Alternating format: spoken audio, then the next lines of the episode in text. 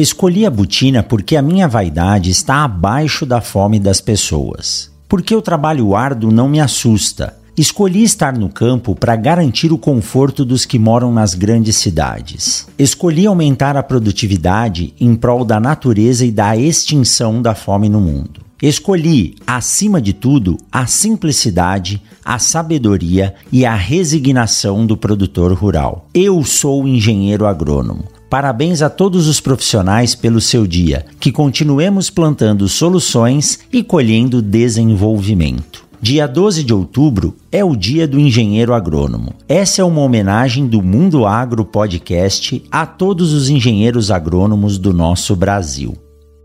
Ouça agora o Mundo Agro Podcast. Saiba tudo sobre o agro, informações, novidades e muito mais. Mundo Agro Podcast para ouvir onde estiver.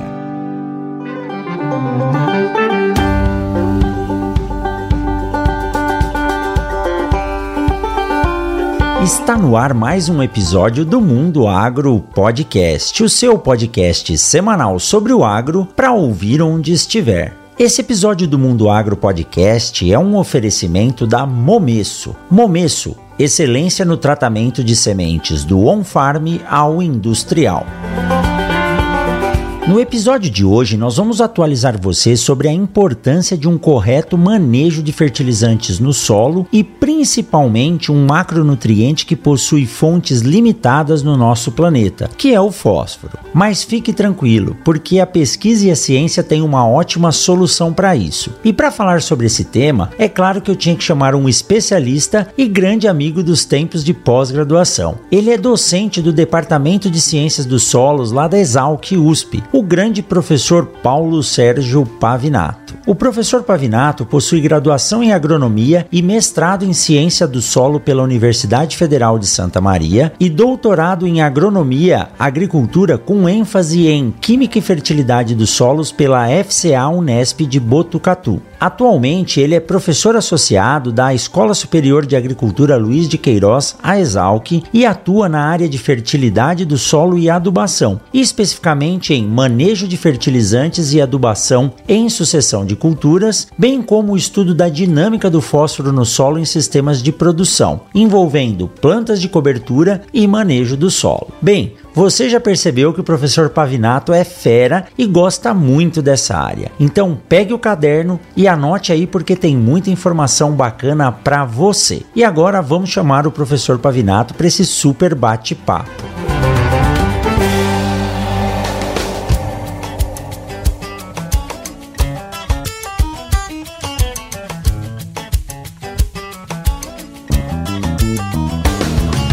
Dr. Paulo Sérgio Pavinato. Que honra, depois de uns 20 anos, 15 anos, lhe reencontrar e trazer você aqui para bater um papo e falar sobre esse tema que é tão importante, né? Que é a nutrição, os fertilizantes e principalmente o foco no fósforo. Pavinato, seja muito bem-vindo ao Mundo Agro Podcast.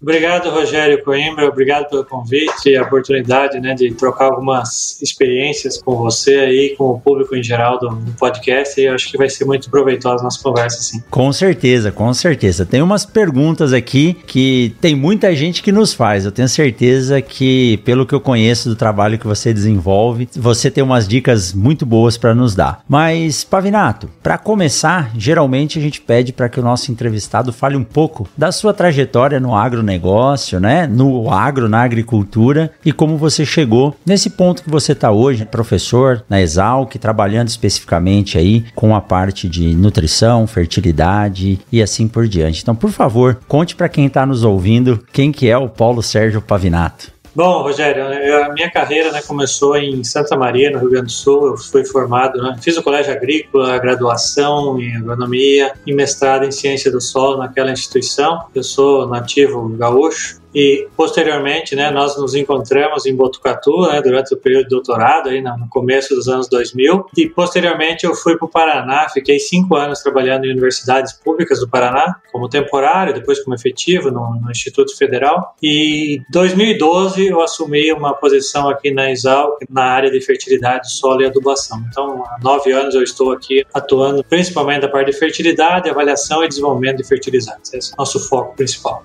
Que joia! E quando a gente fala em termos de nutrição e fertilizantes, a maioria das vezes nós achamos que é uma receita de bolo, né? Poxa, você faz a análise, o que está faltando você repõe, você repõe, tudo bem. Mas a história não é bem assim. Eu tenho um colega aqui em Sinop que ele diz que o solo se compara à impressão digital das pessoas. A cada metro quadrado você tem uma condição distinta, até porque, né, Pavinato, é uma interação entre parte física parte biológica e a parte orgânica do solo. Então, é um sistema complexo e que o mundo percebeu que torná-lo cada vez mais ativo da forma biológica faz com que a cultura se desenvolva melhor. Mas eu tenho uma pergunta inicial para você que ela está relacionada à evolução, à comparação do que nós fazíamos no passado e o que nós fazemos hoje. Você tem como nos dar um panorama de como fazer um diagnóstico como que eram os solos no Brasil, na agricultura, no passado mais recente e depois da introdução da técnica de plantio direto, que alguns colegas, como o professor Breda, diz que tem gente que faz plantio de resto e não plantio direto, mas nós sabemos que mesmo um plantio de resto acaba ajudando esse solo a estar mais protegido e ter uma melhor ciclagem de nutrientes. Como você vê com a evolução aí das pesquisas e do trabalho que você desenvolve, a evolução dos solos no Brasil hoje para suportar as culturas culturas e os níveis de produtividade que são exigidos hoje.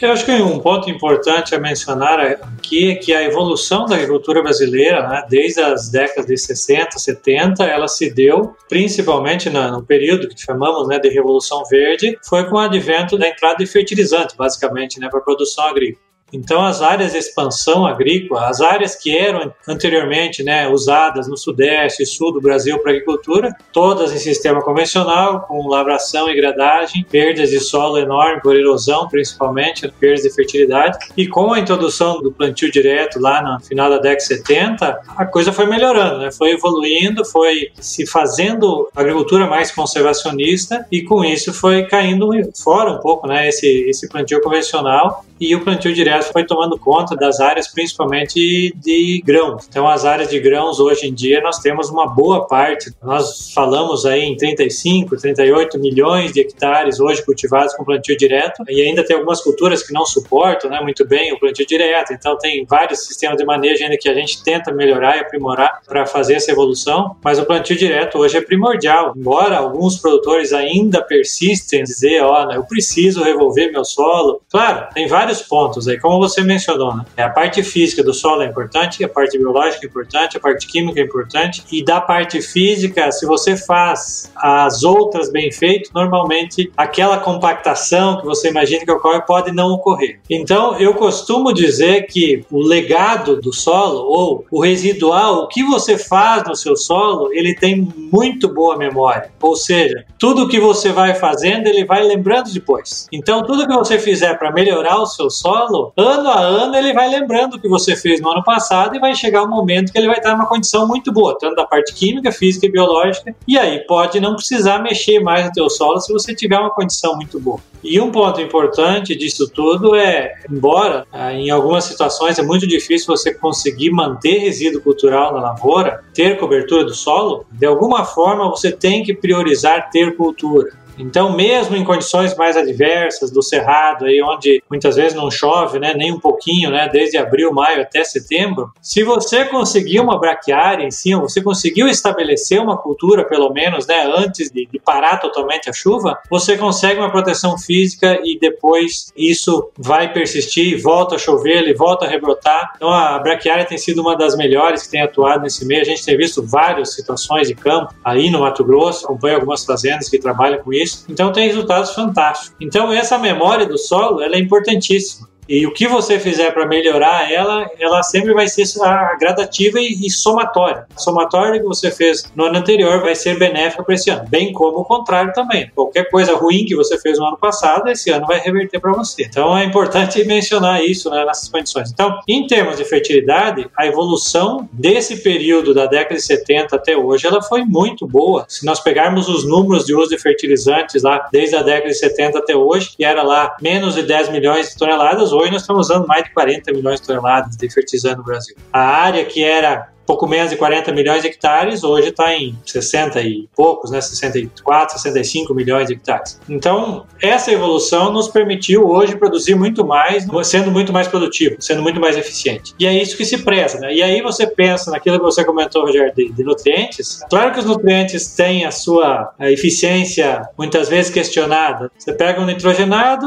lê-se nos livros aí, ah, 50, 60% a planta aproveita. Dificilmente mais que isso. Pega o fosfatado se fala em 20%, 30%, e pega o potássio aí 60%, 70%. O que a gente quer realmente é chegar a 100% de eficiência. É esse que é o nosso objetivo. Então, as nossas pesquisas hoje nós temos feito para maximizar a eficiência de uso de fertilizantes. E o meu foco principal né, das pesquisas é em fósforo. A gente tem brigado bastante né, com esse nutriente para tentar melhorar a eficiência no ciclo, ou pensando né, em adubação de sistema, que o pessoal fala muito, fazer com que ele, ao longo prazo, ele seja mais eficiente. Tem que subir esse número. Não dá para trabalhar com esse número de 20, 30% de eficiência.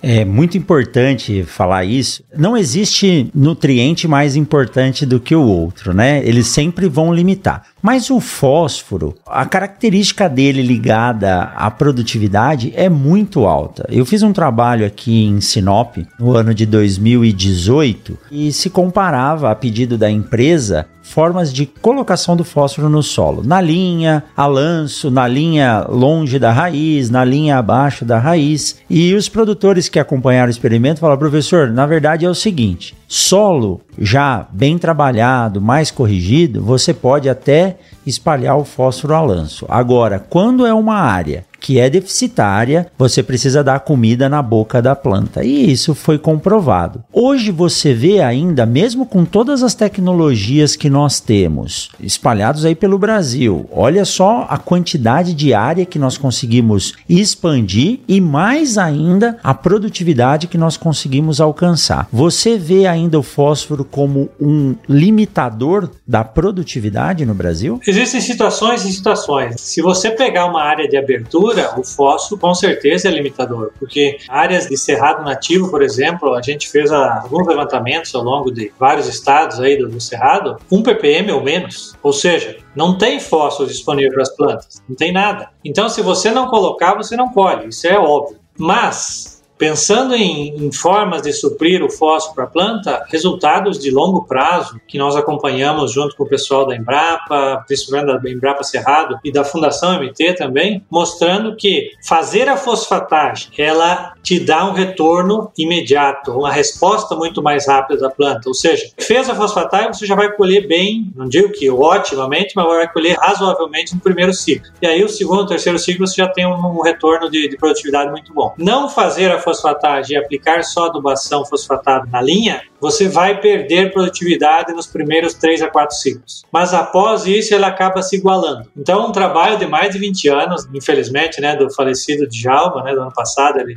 nos deixou, e o Rafael Nunes tem acompanhado muito lá na, na Embrapa Serraz, mostra isso, que até o terceiro ou quarto ano, a adubação corretiva com fosfato dá a resposta. Após isso, se você aplicou, fez a fosfatagem ou não fez, não muda mais nada. Começa a ser tudo igual. O trabalho de alguns anos também da Fundação MT isso, que a fosfatagem ela dá resposta nos primeiros dois, três anos, depois ela se iguala. Ou seja, tem que colocar na ponta do lápis o custo da fosfatagem para isso. Mas normalmente, normalmente o custo da fosfatagem é compensado com produtividade. Então vale a pena fazer a fosfatagem, mesmo que lá depois do terceiro, quarto ano não tenha mais resposta. Então é um custo alto inicial, mas é compensado com mais produtividade e não dá para pensar num ciclo somente, tem que pensar em alguns ciclos. Você corrige o seu perfil, você melhora o seu ambiente como um todo para a raiz. E quando você está colocando fosfato focalizado, tende a concentrar raízes onde tem mais fosfato. Então acaba a planta ficando um pouco mais limitada a explorar o solo, né? a explorar as outras regiões, tanto por água como por outros nutrientes também.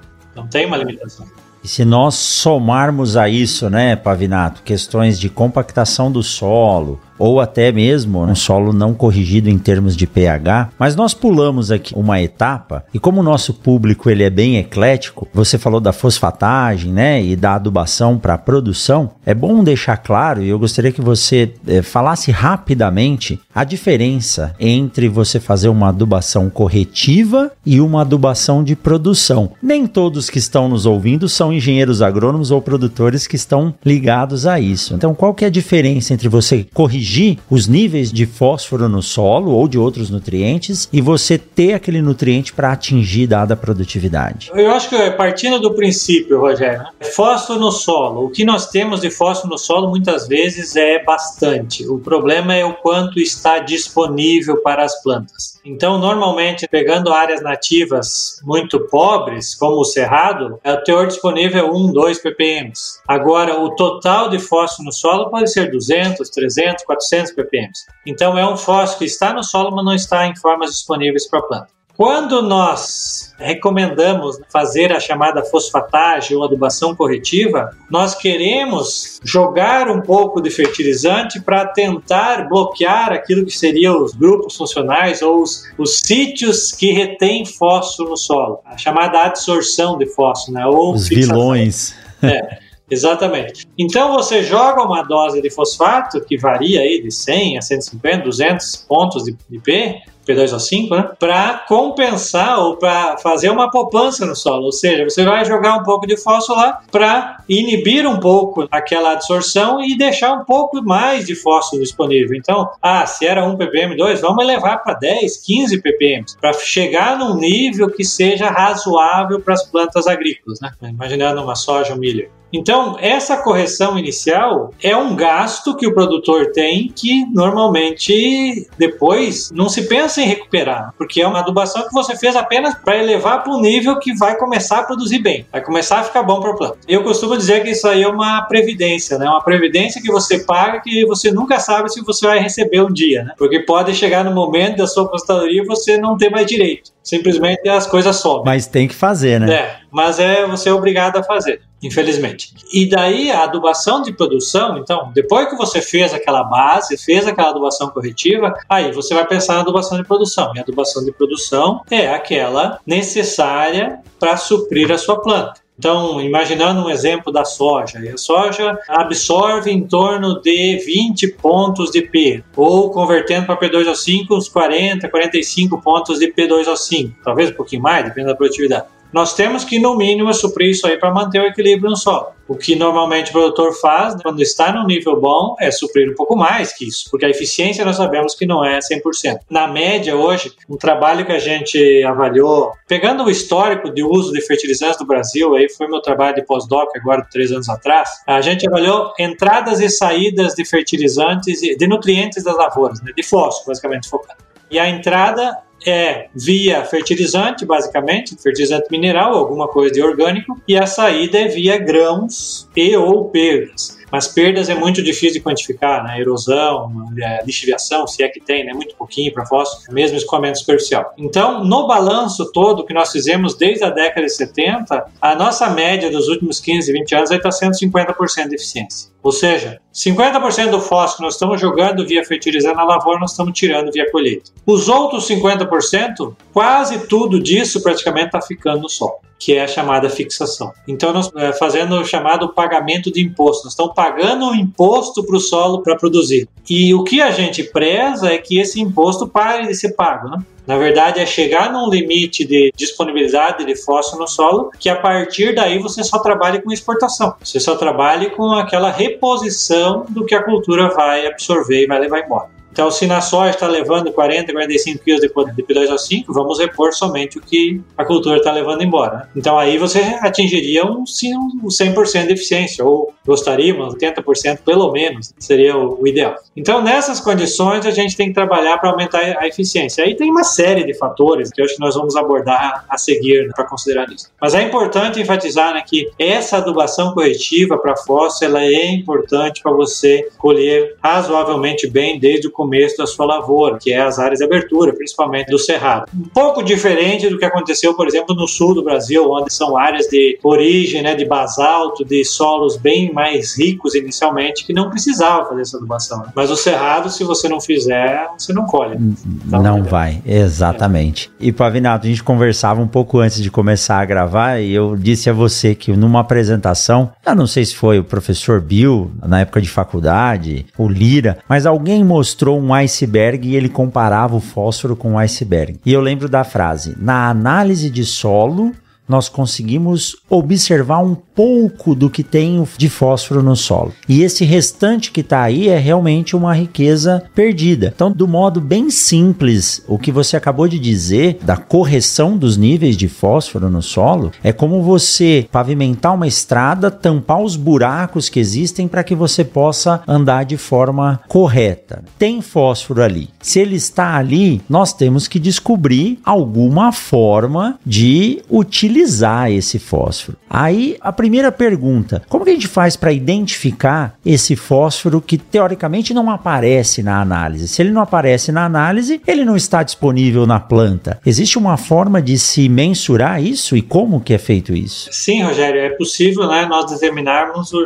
o chamado fósforo total do solo. Inclusive, alguns laboratórios né, fazem essas análises e de um tempo para cá virou meio moda né, os produtores quererem fazer o P total do solo. Mas isso não quer dizer nada porque você pode ter um solo arenoso, com baixo teor de matéria orgânica e tudo mais, que tem tipo 200, 300 ppm de fósforo total. Um solo mais argiloso, um solo com, com melhor manejo e mais longo prazo de cultivo, pode chegar a 800 a 1000 ppm de fósforo no solo. Então, o P total não representa em nada o que é acessível para a planta. O normal para as condições do Brasil aqui é nós termos, em média, em média para solos argilosos, 1 a 2% do fósforo total é disponível, que é medido no melich ou é medido na resina. E nos solos arenosos, um pouco mais, 3 a 4, até 5% do P disponível. Quando nós pegamos uma análise só, nós vemos o teor lá, deu 15 ppm ou deu 25 ppm. Esses 15 ou 25 ppm já estão representando mais ou menos 2, 1, 2%, 3% do fósforo total do teu solo. Então é melhor você conhecer o que é disponível, o que potencialmente é disponível, do que é o total e que você não, não sabe se um dia a planta vai conseguir acessar. Então é, é, muito difícil, como você falou do iceberg. Você só vê a ponta do iceberg, mas você não sabe exatamente. Se você souber bem a densidade dele, você vai saber se a ponta é, representa um pouco mais ou um pouco menos. Então é mais ou menos o que nós temos aí, né? E eu provoquei esse questionamento pelo seguinte: essa questão de você fazer o fósforo total do solo me lembra aqueles vídeos que aparecem, acho que é em Dubai, não sei aonde, que tem uma caixa cheia de barrinha de ouro dentro e tem um buraquinho que você só pode pôr a mão lá. Mas o buraco é do do tamanho da barra de ouro. Ele não vai sair com a sua mão lá de dentro. Então, você tem aquilo, mas você não tem como utilizar. Quando o produtor solicita essa análise e os laboratórios estão determinando isso, ele pode equivocadamente entender que ele tem um solo rico em fósforo e involuntariamente começar a deixar de lado esse fator de correção tão importante que você citou anteriormente. E isso pode começar a limitar o desenvolvimento da planta, tornar essa essa planta mais suscetível ao ataque de pragas e doenças, e é óbvio que lá no final o retorno dele econômico vai estar tá comprometido, né? Então, isso é algo, fica um recado aqui. Cuidado, vamos olhar o que está disponível, né, Pavinar? Com certeza, Rogério. E um ponto importante, não é só ataque de pragas e doenças, é resistência a déficit hídrico. Nós temos um trabalho feito no Paraná, nós avaliamos, vai para o 12 ano agora mas nós tivemos um resultado fantástico no terceiro ano de condução. O experimento é plantas de cobertura e fontes fosfatadas com o controle sem fosfato. Então, fosfato natural fosfato solúvel e sem fosfato. Primeiro ano, segundo ano, produtividades do milho em torno de 7,5 8 toneladas por hectare. Inclusive, o controle, né? Produzia um pouco menos, mas muito próximo disso. Terceiro ano, deu uma seca de mais de 30 dias durante janeiro. Inclusive, nós nem fizemos a avaliação no período de florescimento do milho, que sempre coletávamos planta para avaliar teores de nutrientes, nem fizemos avaliação porque nós somos a lavoura e o milho estava morrendo, literalmente. Então, consideramos que estava perdido praticamente a, a lavoura. Depois começou a chover e esse milho recuperou. Controle sem fósforo três anos, deu em torno de 2,5 toneladas. Onde estava com fosfato natural deu 5,8 e fosfato solúvel 5,6. Ou seja, a resiliência do solo, a resistência do solo em mudar, ou seja, dá uma garantia, dá uma, deixa a planta mais forte, né? deixa a planta mais capaz de se recuperar, se revigorar numa, numa situação de estresse, que isso ficou bem claro lá naquela condição e vale para qualquer condição do Brasil. A planta estando bem nutrida com fósforo, ela vai conseguir se recuperar muito bem desses estresses que se tem tanto de pragas e doenças como da estresse hídrico, principalmente. Então ali mostrou claramente para nós, ó, nós temos que ter uma planta bem nutrida, que essa planta vai conseguir dar uma resiliência para o sistema produtivo do agricultor. Né? Ou seja, você não vai perder tanto quando tem um ano ruim. Né? Então, fazer estoque de fósforo no solo, eu não digo que seja uma poupança barata. Na verdade, você elevar os teores mínimos no solo acima do crítico, que nós falamos, é o ideal para você ter alta produtividade. Então, isso nós temos que fazer. Agora, já vi situações do pessoal aplicar doses bem altas, aplicar mais de tonelada, muitas vezes, de super simples, para fazer um estoque para ter para dois ou três anos. Normalmente, isso não funciona muito bem, não. A resposta de longo prazo ela não é tão boa assim, porque a planta gosta de ter o fósforo no momento que ela precisa. Mas você ter um estoque mínimo no solo, estar acima do ponto do nível crítico, é ideal para você ter essa capacidade do solo em resistir mais a estresse. Isso é importantíssimo. Bom, não, nós não precisamos nem dizer, o fósforo faz parte do ATP, que é o combustível que a planta precisa. E eu já citei em outros episódios, Pavinato, mas vou reforçar com você aqui. Um colega da UFMT, o professor Paulo Ferreira, que é nematologista,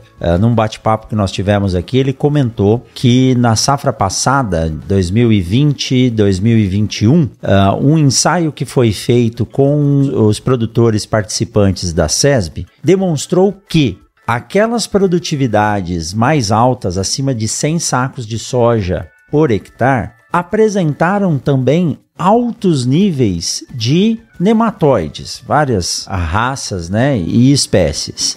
E aí ele falava assim: você consegue conceber isso? Uma área produzindo 100 sacos de soja por hectare ou mais, com índices de infestação de nematóide maior do que áreas comerciais que estão produzindo menos. É a questão da resiliência da planta. Ela estando bem nutrida num ambiente equilibrado, ela tolera aquela pressão da praga ou do patógeno sem apresentar qualquer tipo de resposta que irá inibir o seu desenvolvimento. Então, esse seu ensaio aí, quem quiser pode procurar. Se você tiver os dados, a gente deixa aqui na descrição desse episódio. Mas olha só, depois de um período de seca, a diferença onde você não tinha o fósforo independente da fonte disponibilizado ou não, a planta teve condições de se recuperar porque provavelmente ela tinha raiz bem desenvolvida, ela buscou água e solo mesmo em maiores profundidades, então ela está ali apta a passar por condições adversas. E eu acho ruim quando nós falamos para o produtor: olha, na parte de sementes, tá? Vou falar da minha área. Você não pode plantar quando está quente, quando não está chovendo, você não pode plantar quando está ventando muito ou quando o Inter perdeu, né? o produtor, ele entende que a semente não pode estar num solo muito quente, que tem que ter água, mas chega um determinado momento que ele tem que, no jargão popular, largar os caroços no chão e seja o que Deus quiser. Então, como que a gente coloca isso na balança no ponto de vista da semente e da nutrição e da fertilidade? Acredito que é a mesma coisa. Entre o ideal e o ruim, você tem que estar no meio termo dentro da sua capacidade de investimento e conhecimento. Então, chegando nesse meio termo, às vezes o produtor não precisa aplicar níveis altos ou fazer essa correção com custos extremamente altos. Mas mais para frente você vai dizer que tem, vai dizer para nós que existem alternativas para chegar nessa condição. Então a palavra é resiliência. Você tem que dar condições do ambiente da planta ser resiliente, né? Sem dúvida, sem dúvida. Esse trabalho, inclusive, está publicado já. A gente pode compartilhar depois o, o link aí com vocês para repassar. É, essa condição de solo de você fornecer o mínimo de, de nutrientes necessários para a planta desenvolver bem, ela é primordial para qualquer sistema produtivo. Né? E para fósforo, principalmente, vale muito o que você faz em termos de rotação de culturas e ciclagem do nutriente, né? porque se você não tem um sistema produtivo que envolva bastante produção de palha ou ciclagem do nutriente em frações orgânicas, você não vai ter uma boa eficiência de uso desse nutriente. Então é importantíssimo para o fósforo pensar em sempre ter culturas em cima da sua lavoura. Sempre tem. Independente se for culturas de grãos econômicos ou cultura de cobertura. Então a gente preza por sempre fazer a ciclagem do nutriente e com isso o solo fica mais sábio né, para retenção de água, né, proteção física, como proteção química de reações e tudo mais, né, com adição de carbono, com adição de material orgânico.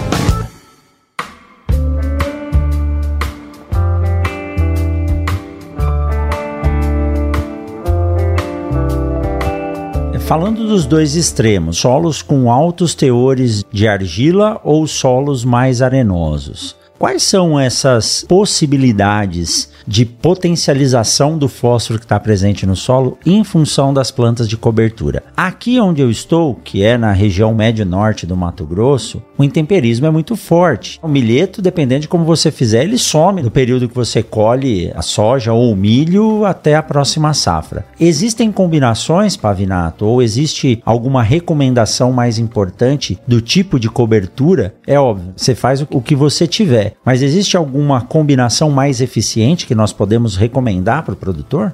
É, como diz o, normalmente o ditado, se você não tem nada, a metade de nada é o dobro. Então, qualquer coisa que você vai fazer aí vai melhorar o seu ambiente. Agora, plantas, nas culturas em si, elas precisam deixar residual. E um grande drama, principalmente nas áreas de produção de algodão e soja em si, né, é que o residual que fica no solo é mínimo, não perdura. Ele em pouco tempo mineraliza todo esse material orgânico e ele vai sumir. Então você tem que se preocupar com culturas com uma relação CN alta. O milheto é uma opção, mas o milheto, dependendo do, ciclo, onde ele está no ciclo. Se você maneja o milheto com 50, 60 dias, aí ele some mesmo. 30, 40 dias já não tem mais resíduo. Né? Então você teria que deixar ele por mais tempo até florescimento, até principalmente né, formar grãos muitas vezes. E o mesmo vale para outras culturas. A braquiária, por outro lado, a braquiária ela tem uma relação CN mais alta e ela tem uma capacidade de adaptação a esses ambientes mais estressados, ambientes principalmente com falta de água, muito mais intenso. Então o sistema radicular dela é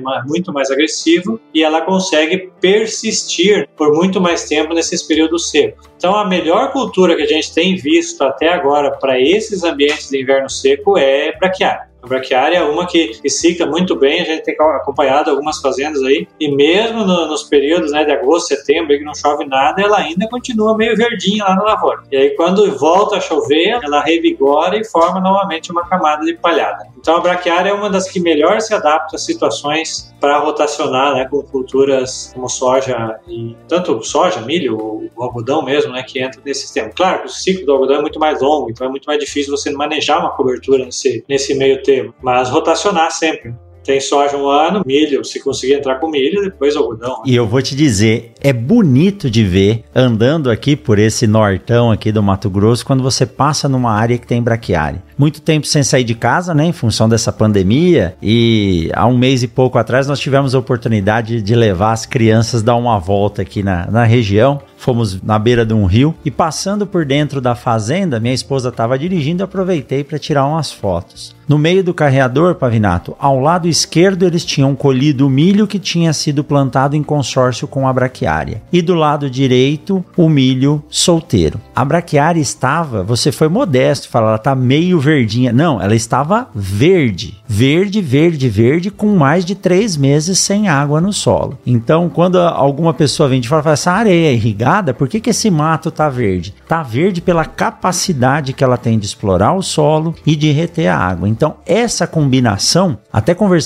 com o Anderson Ferreira, que é o chefe de pesquisa aqui da Embrapa Agrosilva e Pastoril, ele disse, ele falou, oh, Rogério, muitas pessoas dizem que a Embrapa foi a criadora do sistema de plantio direto. Realmente, eles começaram a estudar quando os produtores começaram a utilizar. Mas isso se disseminou de tanta forma, tantas universidades, centros de pesquisa passaram a estudar, que hoje nós temos várias possibilidades e protocolos para se trabalhar, e se o produtor fizer o que você falou, não somente a sucessão, mas a rotação, se ele tem mil hectares, ele faz 100 hectares por ano. E ao longo do tempo, isso vai se pagar e vai trazer uma resiliência tão grande para o solo e para as plantas que estão ali disponíveis. E eu tenho o um exemplo do Zecão, é, aqui de Lucas do Rio Verde, é conhecido no Brasil inteiro. A experiência do Zecão é essa: ele fala, eu cheguei no fundo do poço com um solo salinizado, erodido, e eu não tinha mais o que fazer. E hoje a experiência dele é fantástica em termos de boas produtividades, com uma margem de lucro boa, por quê? Porque o, o gasto dele é baixo. Mas você tem que investir inicialmente nas técnicas de rotação de cultura pura, não simplesmente a sucessão. É, e um ponto também a mencionar em relação, vamos focando mais no fósforo que é a nossa conversa, né? Nós fizemos uma avaliação de um trabalho de experimento de campo que está rodando em Sapezal, um solo lá com 40 e poucos por cento de argila, 10 anos estava em rotação com planos de cobertura. E o impressionante é que a braquiária teve a capacidade de aumentar a disponibilidade de fósforo no solo. Então ela subiu em torno de 5 a 6 pontos de disponibilidade de fósforo melish, desculpa, melish não, foi resina que nós avaliamos, nessa área onde tinha braquiária. Então a diferença era, era crotalária, milheto, braquiária, se não me engano, milho segunda safra e o pousio, o controle. Então nessas comparações com as coberturas, a braquiária foi a única que conseguiu dar esse upgrade no fósforo disponível nas camadas superficiais do solo, principalmente 0 a 10. Por quê? Produção de mais massa, ciclagem de maior quantidade de carbono e de fósforo, obviamente, que ela buscou em outras camadas, e com isso ela conseguiu deixar ao longo do tempo esse residual de fósforo mais disponível no solo. E lembrar que nesses ciclos com rotação de culturas e planos de cobertura, a resposta da planta não é no, num ano para outro, não é num ciclo que você vai conseguir aquele benefício todo do sistema. O benefício vai se conseguir no longo prazo, 5, 10 anos de rotação. Então não imagine que você vai conseguir ter lucro fácil, né? Não, não existe isso. Por isso que o solo é, como eu falei, né? O solo é resiliente e o, solo é muito bom de memória, né? Então ele fica lembrando tudo que se fez para trás, né? Com ele, tanto negativamente como positivamente. E nesse caso, né? Quando você faz sucessivas práticas positivas, você vai acumulando o ganho. E aí lá na frente você consegue ter altas produtividades e muitas vezes as produtividades aí se destacam mais nos anos mais adversos, nos anos que tem mais problema. Aí aqueles ambientes melhores né, conseguem resistir muito melhor às intempéries. Sucesso só vem antes de trabalho no dicionário. Na vida aqui nós temos que colocar a mão na massa. E você falando do solo deixar uma marca, ele tem memória. Nós conversamos com a doutora Ieda, que é uma das responsáveis pelo BioAS, que é a, o sistema de análise de solo, que inclusive a Fazenda do Zecão fez parte do protocolo. É muito interessante saber que nós conseguimos avaliar esse histórico e o mais legal de tudo, Pavinato, é que nós estamos simplesmente tentando reproduzir o que ocorre naturalmente no ambiente. Quando nós temos uma mata em clímax equilibrada, essa ciclagem de nutrientes com uma boa condição de micro-organismos que dá uma estruturação física boa para o solo é o que ocorre na natureza. Então nós conseguimos sim, na agricultura, fixar carbono, produzir e extrair nutrientes dali, porque eles precisam ser exportados, mas de forma sustentável. Nós vemos na produção de cana, tem trabalho que mostra que ela só perde nessa ciclagem de nutrientes e manutenção de carbono na área para mata nativa.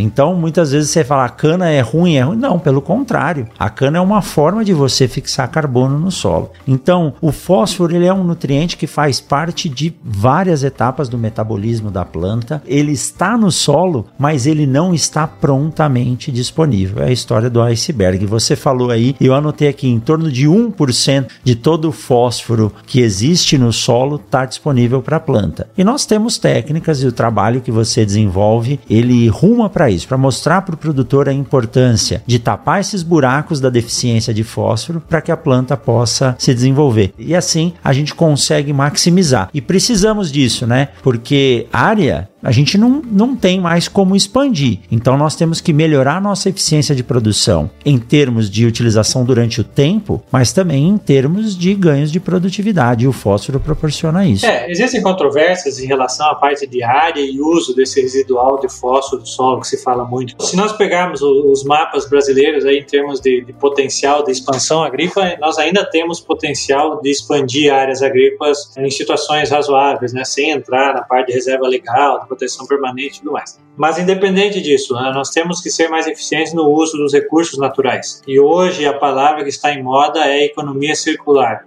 Ou seja, você tem que produzir e fazer com que aqueles recursos que são extraídos daquela área de produção voltem de alguma forma para aquela área de produção no futuro ou adicionar anteriormente a produção. Então, uh, estamos exportando né, mais da metade da nossa produção de soja para a China ou Ásia e assim por diante. De alguma forma, nós temos que trazer de volta esses nutrientes que estão indo via soja para repor no nosso solo. Então, a gente tem que trabalhar dessa forma de economia circular, ou seja, pensando em repor tudo que você tirou daquele ambiente. E para carbono isso vale, é uma moda hoje em dia e hoje caiu muito na parte de crédito de carbono e todo mundo está discutindo isso. De alguma forma, o produtor vai ser compensado por isso, fazendo boas práticas, ele vai ganhar com isso. E, e para fósforo, a mesma coisa. Fósforo, nós já aplicamos muito fósforo no passado, se nós pegarmos o histórico de aplicação de fosfato desde a década de 70, nós temos um histórico em áreas cultivadas no Brasil de mais de 30 milhões de toneladas de fósforo acumulado no solo. É um número que às vezes espanta um pouco, mas Dizer que vale a pena explorar esse fósforo que já está lá no solo, eu ainda tenho minhas dúvidas. Eu estou fazendo vários trabalhos em relação a isso, nós temos alguns experimentos rodando, alguns colegas estão fazendo também, né, de, na Embrapa, de outras universidades, mostrando que é possível sim explorar um pouco esse fósforo do solo que já está lá. Então, nós falamos de 1, 2% disponível, os outros 90 e poucos por cento não estão disponíveis. Então, parte desse fósforo é possível explorar, é possível, mas aí você tem que ter um sistema de cultivo bem feito um sistema de rotação com culturas com um sistema radicular mais agressivo que consigam explorar camadas ou regiões que a cultura anual, como a soja, não consegue. Soja, algodão são culturas com sistema radicular muito fraco para exploração de nutrientes. É, sistema pivotante com baixa quantidade de raízes fasciculadas, né,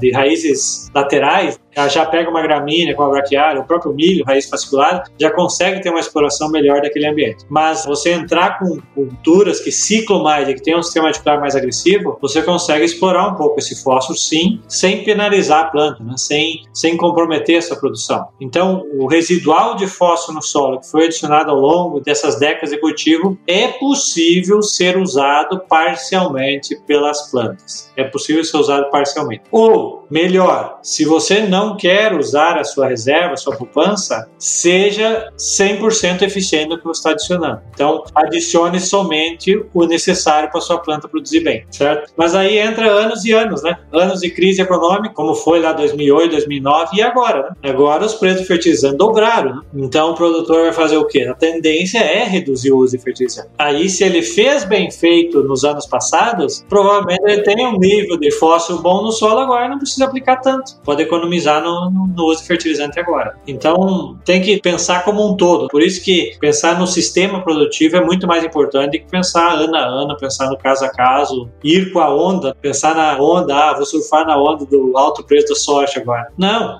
faça um sistema bem feito, com uma rotação de culturas adequada. Não adianta né, querer plantar soja há 5, 6 anos na mesma área, sempre doenças, pragas, tudo vai atacar, tudo vai piorar e o seu ambiente produtivo não vai estar bom. Então, rotação de culturas é importantíssimo ciclagem de nutrientes é importantíssimo e ter um ambiente construído, né, que chamam que é com a parte de fertilidade, da parte química, a parte física a parte biológica bem feita. Então é isso que vai te dar estabilidade, professor. É o sistema. O professor Ciro sempre dizia: nós temos que trabalhar com um sistema de produção independente das culturas que passem por dentro dele, mas se você puder encadear elas de forma que uma favoreça a outra, você vai sair ganhando. Agora ficou uma dúvida e vou provocar esse questionamento a você também. Isso é algo muito discutido, né? A economia ou o uso circular dos produtos. Como trazer de volta a água doce que foi embora embora do Brasil para a China junto com a soja. Você pegar 13% de umidade é muita coisa. E em termos de nutriente, em termos de fósforo, já tem alguma estratégia se pensando para isso? É muito difícil você ter um pensamento global sobre isso, né? Alguns países europeus já estão pensando bem nisso em relação à, à ciclagem de nutrientes e, e reuso deles. Então a gente, inclusive, tem feito uns trabalhos em colaboração com a Alemanha que eles estão pensando mais fortemente nessa parte de economia circular, sim. Reciclar o fósforo fosso de resíduos, principalmente. Então, lodo, esgoto, o próprio esterco, você gerar fertilizantes, trazer o esterco de lá é inviável, obviamente. Agora, confeccionar fertilizantes a partir desses resíduos para voltar para o sistema produtivo onde foi originalmente produzido. Então, a partir de lodo esgoto, a partir de estercos, gerar fertilizantes concentrados e trazer para o sistema produtivo.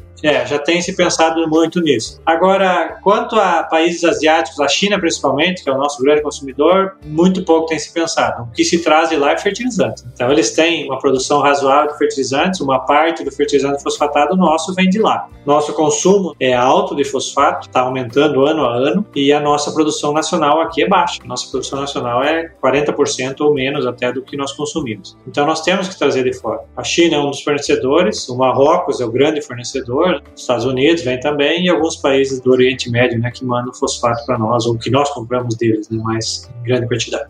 Então, nós temos que trazer de fora para repor esse sistema como um todo. Só que se fala muito em persistência disso, até quando vai ter fertilizante mineral. O fosfato, como nós sabemos, é uma, uma fonte finita até alguns anos atrás, e a crise que teve em 2008 do preço dos fertilizantes, ela foi consequência de uma pesquisadora que lançou um desafio lá que dizendo que em 2030 e poucos ia acabar o fertilizante fosfatado, ou ia diminuir, ia começar a cair muito, foi a Dana Cordell. Então, a partir daí, a 2009, 2010, o preço da rocha fosfatada, que era 40 dólares a tonelada, passou para quase 400, 360 e poucos. Então o fosfato aumentou e, por consequência, o potássio e o nitrogenado também subiram, né? foram juntos. Depois nunca mais voltou, ele baixou, né? depois foi baixando ano a ano, 2014, 15 aí, estava ali o fosfato em 80 dólares a tonelada, mais ou menos, da rocha fosfática, né? e agora voltou a subir novamente. Mas é, nunca voltou ao patamar que era antes, né? É, parece que essas coisas nunca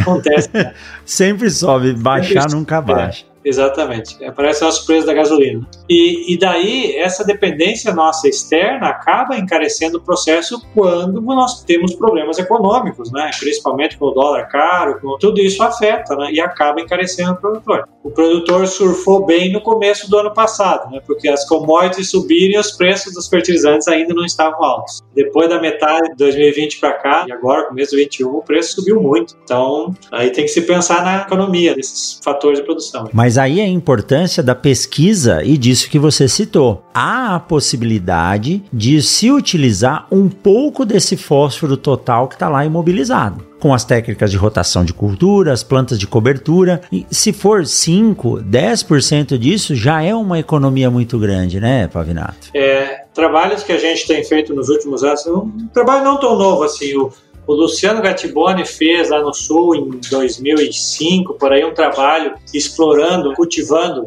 milheto, acho que 15 cultivos sucessivos de milheto. E ele mostrou que dá para tirar uma boa parte do fósforo que está no solo através desses cultivos sucessivos. É claro que conforme vai passando o ciclo, vai perdendo produtividade, né? Porque ele vai diminuindo a produção. Mais recentemente, a gente fez um trabalho com braquiária e milho, e a braquiária, como ela tem um sistema radicular mais intensivo, um ano de cultivo de braquiária, cortando a cada 30 dias, 12 ciclos de braquiária, nós conseguimos tirar em torno de 30% do fósforo total do solo. Isso numa média de 15 solos diferentes. 10 solos do Brasil e mais 6, 5, 6 solos do Reino Unido. Conseguimos tirar em torno de 30%, ou seja, se o meu fósforo total do solo era 600 ppm, eu consegui reduzir ele aí para 400 e pouco, 480 em média ali, nesses 10 solos do Brasil. Então dá para explorar mais esse fósforo total do solo. Possivelmente nessa área, nós avaliamos isso, mas eh, eu não lembro em números agora, mas possivelmente nessa área o fósforo resina ou fósforo disponível que nós chamamos reduziu para muito pouco. Sei lá, era 20, 30 ppm, veio para 5 ppm, é muito baixo. Mas a planta tem a a habilidade, função do sistema radicular, de explorar essas frações, essas formas de fósforo que não estão disponíveis. Então, dá para fazer isso através dessas ciclagens de nutrientes. Então, usar culturas mais cicladoras é importantíssimo nesse processo. Não vai querer fazer isso com soja, algodão, por exemplo, porque são culturas que o sistema radicular é, não é agressivo. Agora, com culturas com sistema agressivo, é possível sim aproveitar um pouco mais esse fósforo que já está lá no solo. E nesse trabalho, vocês utilizaram algum microorganismo? Eu digo isso pelo seguinte: aqui em Sinop eu dou aula de mandioca também. Não é minha cadeira é específica, né? Mas eu dou aula de mandioca também. A mandioca é uma cultura nativa da América do Sul e nós sabemos que ela se desenvolve melhor em função da associação com micorrizas em solos extremamente pobres em fósforo. Então, aí nós vemos uma alternativa que talvez possa ser uma solução para essa fonte finita de adubos fosfatados, trabalhando em cima disso. Nesse trabalho com a braquiária, vocês não utilizaram nenhum microorganismo, foi a planta puramente ela. É, a planta e o solo nativo. Nós coletamos solos desde Santa Catarina até Maranhão, Mato Grosso, várias regiões do Brasil, diferentes solos de áreas cultivadas e áreas nativas, e usamos né, esses solos como matriz para fazer essa chamada depressão de fósforo, ou seja, extrair o máximo possível dele. Foi possível ver que as plantas são capazes de tirar boa parte desse fósforo que está lá, mas nós não chegamos a fechar o lado econômico disso ainda, sabe? Dizer até quanto dá para ir. Dá para explorar 10%, 15%? É, isso ainda é um ponto que nós vamos explorar mais agora, alguns estudos. Eu tenho uma doutoranda trabalhando nisso também para tentar fechar essa parte econômica, dizer, ó, dá para explorar 10%, ou seja, meu solo tem 600 ppm de fósforo total, tem 20 disponível mas eu sei que dá para chegar a explorar até 60 ppm dele, que é o 10% do total, em função de usar essas plantas de cobertura. Então, essa ciclagem e o uso de micro-organismos vem, vem sendo apontado né, nos últimos tempos aí como um ponto importantíssimo para isso. Inclusive, a Embrapa lançou né, um potencial aí, solubilizador de fosfato. Na verdade, esses micro-organismos eles atuam muito mais em parceria com a planta. Né? Então a gente normalmente não vê resposta no solo. Se você avaliar o solo antes e após o cultivo com microorganismos, você não vai ver diferença em fósforo disponível. Ele não muda o teor de fósforo disponível no solo. Mas a planta, de alguma forma, ela fica mais eficiente com a associação com esses microorganismos de pegar formas de fósforo que não eram antes facilmente acessadas. Então a planta melhora a sua nutrição. Então, me parece que a grande maioria desses micro-organismos ou produtos que têm sido vendidos no mercado aí como solubilizadores de fosfato, né, entre aspas, eles não são, na verdade, solubilizadores. Eles são estimulantes de planta. Eles estimulam o sistema radicular da planta, a planta muitas vezes cresce mais raiz, explora volumes de solo que antes não eram explorados e acaba tendo uma melhor nutrição. E aí acaba respondendo muitas vezes a produtividade. Nem sempre dá, né? Nem sempre dá, mas em algumas situações dá. Responde. Você melhora a interceptação. Se você tem mais raiz, a possibilidade de interceptar o fósforo ou no, no caso uma bactéria, assim por diante, a coinoculação ela faz esse processo. O que eu falo, né, que o fósforo normalmente chega para a planta até por difusão. Só que nós sabemos que se não houver fluxo de massa e não houver a, o crescimento da raiz para chegar até perto desse fósforo, a difusão não vai contar, porque a, a difusão é alguns milímetros no solo, não é metros, quilômetros.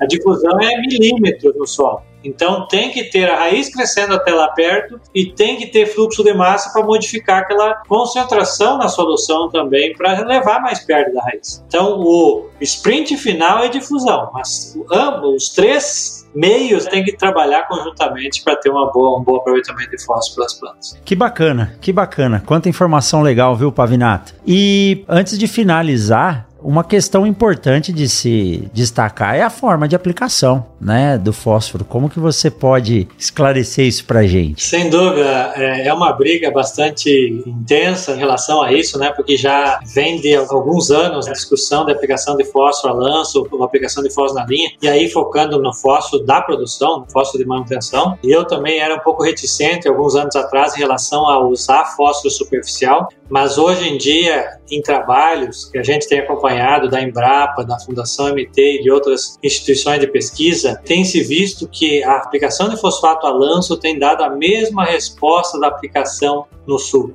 A mesma, exatamente a mesma. Estatisticamente iguais os valores em longo prazo, em estudos de 20 anos ou mais. A Fundação MT tem um trabalho, acho que vai para uns 10 anos já, e a Embrapa tem os trabalhos de mais de 20 anos mostrando isso. Então, para o cerrado, de maneira geral, a gente tem batido na tecla que a aplicação superficial pode ser feita. E um ponto importante é a logística. O produtor, como você falou, né, ele vê a primeira chuva, ele já quer largar a semente. Então, agilizar a semeadura é importantíssimo para depois, numa segunda safra, ele ter garantia de produção. E aí o fertilizante entrando pré-semeadura agiliza muito para ele nesse processo e acaba sendo compensatório. E um dado importante que eu acho que poucos sabem, nos trabalhos que a Embrapa fez aí, mostrando que para cada dia que você atrasa na semeadura da safrinha, é em torno de um saco e meio de milho que você perde de rendimento. Cada dia de atraso. Então, se você perder uma semana de semeadura, você já garantiu aí perda de 10 sacos, 12 sacos pelo menos da produção, certo? Então, isso compensa com a aplicação pré-semeadura, mesmo que o fósforo não seja tão eficiente, mas se você pensar no sistema produtivo e você tem feito um manejo adequado do teu solo, mesmo essa aplicação superficial, depois ela vai ter uma eficiência muito boa. Então tem que pensar no longo prazo, não pensando no curto prazo sempre. Então, sempre pensando em longo prazo, fazer um, uma aplicação de fertilizante que seja eficiente no longo prazo. E aí você tem que entrar com rotação de culturas e entrar com sistemas radiculares diferentes né, para explorar esse teu solo. Se tinha uma dúvida muito grande em relação à aplicação superficial, que era a resistência veranícola, mas os trabalhos de pesquisa até hoje têm mostrado que a diferença é mínima ou muitas vezes nula. Então não é verdade isso, desde que você tenha níveis acima do crítico no solo. Então você tem que manter o nível mínimo no solo. Tendo aqueles valores de fósforo disponível acima do nível crítico, não há risco de você perder produtividade com aplicação superficial do fosfato. Então pode fazer aplicação superficial ou no suco de plantio que não tem problema nenhum. Existem conversas, né, e aí eu concordo em relação a, a áreas mais íngremes. Aí pega Paraná para baixo, principalmente, né, no Brasil que tem áreas muito declivosas que o pessoal muitas vezes nem respeita o plantio em contorno, acaba fazendo plantio meio morro abaixo e tudo mais. Aí você tem um grande risco é de erosão erosão e o mesmo o movimento da água superficial pode levar um pouco desse fósforo que você aplicou superficialmente embora. Então você pode ter uma perda maior nessas áreas mais declivosas. Então, como base geral, eu recomendaria, ó, se você precisa fazer em larga escala, tem uma área ampla e com pequena declividade, pode fazer superficial sem risco nenhum. Agora, você está trabalhando com áreas pequenas, que você consegue fazer bem a aplicação, a semeadura e a aplicação do fertilizante na janela de plantio, faça na linha, no suco, que você tem uma melhor eficiência naquele ano do que você aplicou. Essa é a recomendação que a gente tem trabalhado hoje em dia para a forma de aplicação de fosfatos. Ficou claro, ficou claro e remeteu aquele papo, aquela conversa lá do início que o produtor falava, é, áreas corrigidas você pode fazer a lanço. Só que o detalhe que você deu agora desse trabalho da Embrapa, de que para cada dia de atraso na safrinha você perde um saco, então a semeadura é uma fase crítica. Se você não precisar ter a caixa de adubo na semeadora, se você fizer um trabalho prévio de correção do seu solo, um trabalho bom de perfil, aí você tem a liberdade de se dedicar exclusivamente numa operação muito importante que é a semeadura. E o fósforo está lá, diferente do nitrogênio, você não vai perder ele por volatilização. E se vocês provam agora que economicamente, desde que o solo esteja bem corrigido, não há diferença, não tem porquê. Melhor você ter mais essa garantia de plantar dentro da janela e ter um espaço adequado para as próximas safras do que arriscar ter que fazer uma operação dupla, que é plantio e adubação de produção, ao mesmo tempo. Muito bom, Pavinato, muito bom. É uma dúvida que os produtores têm e eu tenho certeza que você acabou de esclarecer e dar as duas possibilidades aí que eles podem trabalhar. Beleza, é isso. Acho que esse é um ponto crucial, né, que todos os produtores perguntam e a gente quando dá alguns cursos aí para Brasil afora, né, é a primeira pergunta que o pessoal faz. É bastante polêmico. Tá bem claro para nós agora isso, né? Tá bem claro que com esses estudos de longo prazo aí a gente comprova, né, que realmente não tem diferença. Inclusive, com fontes, mesmo é, superficial ou na linha, fosfatos naturais, por exemplo, podem atuar quase que igualmente aos, aos fertilizantes solúveis. Normalmente, os fosfatos naturais eles perdem no ambiente mais restritivo ou seja, áreas novas onde não tem um nível mínimo de fósforo no solo, o fosfato natural perde. Os fosfatos solúveis são melhores. Agora, depois do ambiente corrigido, tá uns teores mínimos no solo, tá ali acima do crítico, o fosfato natural podia ser uma forma de você aplicar essa reposição, essa adubação do sistema poderia ser feita via uma fonte menos solúvel e um pouco mais barata também. O legal é que os trabalhos têm mostrado, assim como o calcário, o professor Lang aqui de Sinop tem mostrado isso, que o calcário aplicado superficialmente, sem a necessidade de incorporação ao longo dos anos, ele vai descendo no solo e dando o mesmo efeito sem movimentar o solo. Então, a ciência, a pesquisa está aí, é importante. Nós vimos aí nessa pandemia o quanto um pesquisador vale por produzir uma vacina em um ano. Então, para a agricultura, a mesma coisa, porque nós estamos trabalhando com segurança alimentar. O Brasil hoje é referência na segurança alimentar para o Brasil e também dando segurança alimentar para outros países, já que a gente produz quase quatro vezes a necessidade de que nós temos. Isso graças a pesquisadores como você que desenvolvem esse trabalho. A gente tem que bater no peito e ter orgulho de ter esse nível de pesquisa no Brasil.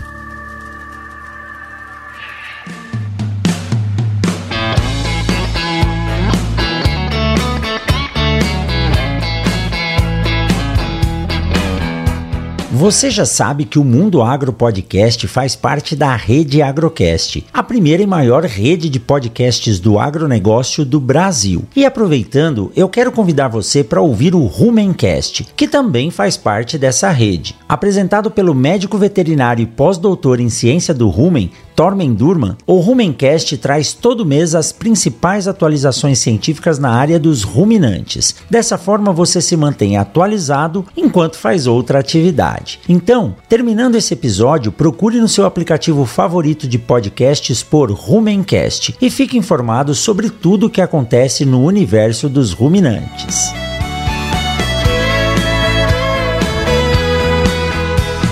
Pavinato, eu sei que o seu tempo é curto, você já tem reunião na sequência aí. Eu quero lhe agradecer, muito bom lhe reencontrar, mesmo que virtualmente, a gente ainda não está conseguindo gravar pessoalmente, mas quando você vier aqui para o Mato Grosso, venha fazer uma visita na UFMT e é muito bom bater esse papo com você e ver a forma com que você gosta de falar da sua área de trabalho, como flui a ideia e com informações muito bem embasadas. Muito obrigado, viu, Pavinato? Eu que agradeço a oportunidade, a gente se empolga em falar desse assunto, porque a gente tem pesquisado algumas décadas já sobre isso e o nosso sonho é chegar a termos é, pelo menos 80% de eficiência do uso do fósforo em situações de produção brasileira. Então, é, esse é um sonho que a gente tem corrido atrás em projetos aí e lembrar que as respostas a fósforo são no longo prazo, não dá para pensar no curto prazo. Então, experimentos têm que ser de longo prazo para você ter uma resposta conclusiva. Não adianta você, ano a ano, né, fazer experimentos de curto prazo e fazer umas conclusões que às vezes não se comprovam depois no longo prazo. Por isso que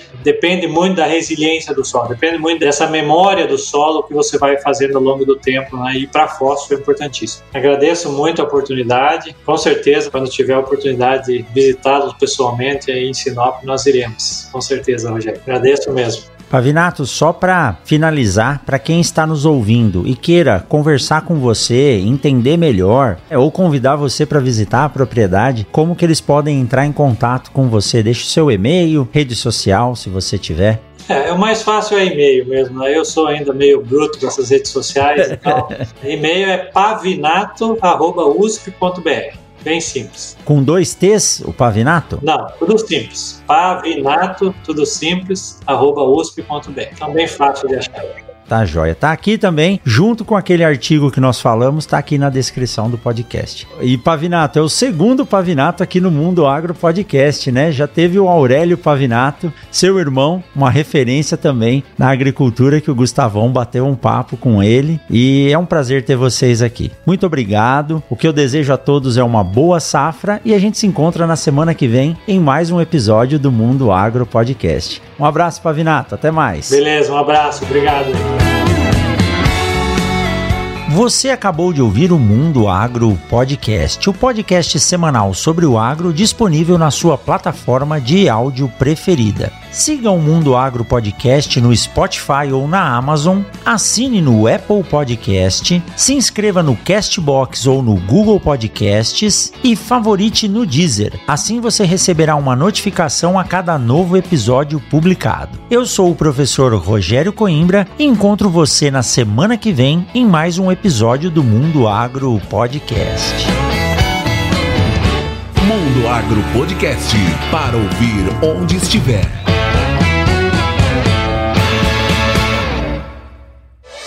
Este podcast foi editado por Edição On Demand.